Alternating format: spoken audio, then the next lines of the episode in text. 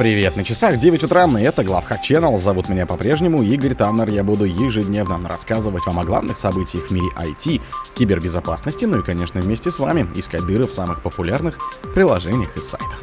Новый червь Noabot заражает Linux устройства майнерами. 25 уязвимостей позволяют взломать промышленные гайковерты Bosch. CSGO исправляет опасную уязвимость в Unity Connection. Бывший участник группировки Шини Хантерс приговорен к трем годам тюрьмы. 150 тысяч сайтов на WordPress в опасности из-за багов в плагине. Родственников сотрудников сгоревшего склада Wildberries атаковали мошенники. Спонсор подкаста Глаз Бога. Глаз Бога это самый подробный и удобный бот пробива людей, их соцсетей и автомобилей в Телеграме. Новый червь на бот заражает Linux устройства майнерами. Исследователи компании Akamai обнаружили новый ботнет NoaBot, который атакует сервера по всему миру.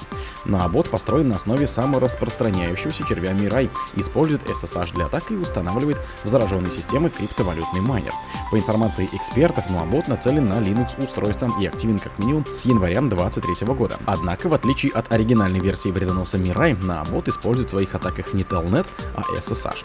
Кроме того, вместо малваря для организации DDoS-атак новый вредонос использует модифицированную версию майнера XMRig и ориентируется на добычу крипты. Специалисты Akamai наблюдают за активностью на бота в течение последних 12 месяцев. На сегодняшний день им удалось выявить 849 различных IP-адресов по всему миру, с которых исходят атаки.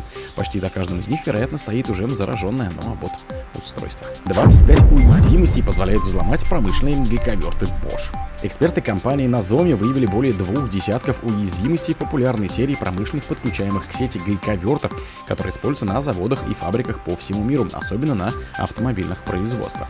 Исследователи предупредили, что работу устройств можно заблокировать полностью, остановив работу производством или незаметно изменить настройки затяжки.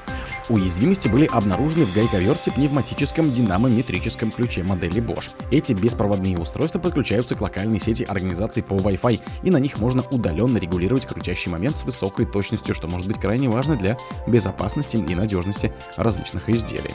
Хотя уязвимости были обнаружены в этом продукте, они также представляют угрозу для других устройств, включая модели серии NXA, NXP и NXV. CSGO исправляет опасную уязвимость в Unity Connection. Разработчики CSGO выпустили патч для устранения критической уязвимости в Unity Connection. Проблема получила свой идентификатор, это 7,3 балла по шкале оценки уязвимости и может использоваться использоваться удаленно без аутентификации для загрузки произвольных файлов, выполнения команд и повышения привилегий до уровня root. Unity Connection представляет собой виртуализированное решение для обмена текстовыми и голосовыми сообщениями для почты, браузеров CSGO Jabber, Kiska.info и смартфонов и планшетов. Уязвимость связана с отсутствием аутентификации в определенном API и недостаточной проверкой данных, предоставляемых пользователями. Злоумышленник может эксплуатировать эту проблему, загружая произвольные файлы в уязвимую систему, поясняет в CSGO. Успешная эксплуатация может позволить атакующему хранить вредоносные файлы в системе, выполнять произвольные команды на уровне OS и повышать привилегии до root. Бывший участник группировки Шини Хантерс приговорен к трем годам тюрьмы. Американский суд приговорил 22-летнего француза Себастьяна Рауля к трем годам лишения свободы и возмещению убытков в размере 5 миллионов долларов США. Рауль, также известный в сети под ником Сизо Кайзен, был участником группировки Шини Хантерс, которая взломала более 60 организаций в период с апреля 2020 года по июль 2021, похитив личные и финансовые данные миллионов людей. Сизо Кайзен был экстрадирован в США еще в январе 23 после ареста в Марокко годом ранее. Он признал себя виновным в сговоре с целью совершения мошенничества с использованием электронных средств связи и кражи личных данных при отягчающих обстоятельствах, обязавшись выплатить 5 миллионов долларов в качестве возмещения ущерба. Напомним, что в 2020 и 2021 году группировка Шини Хантер совершила ряд громких взломов. К примеру, хакеры взяли на себя ответственность за компрометацию GitHub репозиториев Microsoft, а взломала Токипедия, крупнейший интернет-магазин Индонезии и несколько десятков других компаний. 150 тысяч сайтов на WordPress в опасности из-за бага в плагине Post SMTP Mailer. Сразу две проблемы обнаружены в популярном плагине Post SMTP Mailer, который используется для доставки электронной почты на 300 тысяч сайтов. Уязвимости могут помочь злоумышленникам получить полный контроль над аутентификацией ресурса.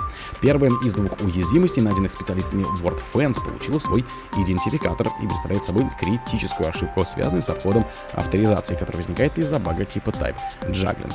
Проблема затрагивает все версии плагина вплоть до 2.8.7.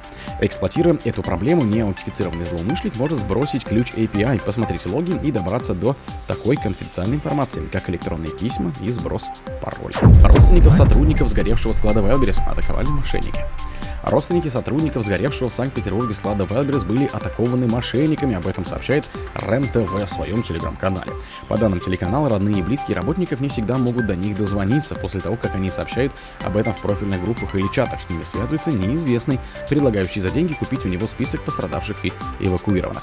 За небольшую плату могу сказать, сколько человек и кто пострадал, говорится в одном из таких сообщений, оказывающихся в распоряжении телеканала. При этом аферисты предварительно уточняют фамилию интересующего сотрудника, после этого они заявляют, что она присутствует в списке, размещенном на неком сайте, и просят перевести посильную для человека сумму на указанный счет в одном из российских банков. Тем временем названо возможное место начала пожара на складе Wildberries. По предварительным данным, это произошло в помещении с упаковочной лентой, так как первыми начали эвакуироваться сотрудники именно этого блока. О других событиях, но в это же время не пропустите. У микрофона был Игорь Таннер. Пока.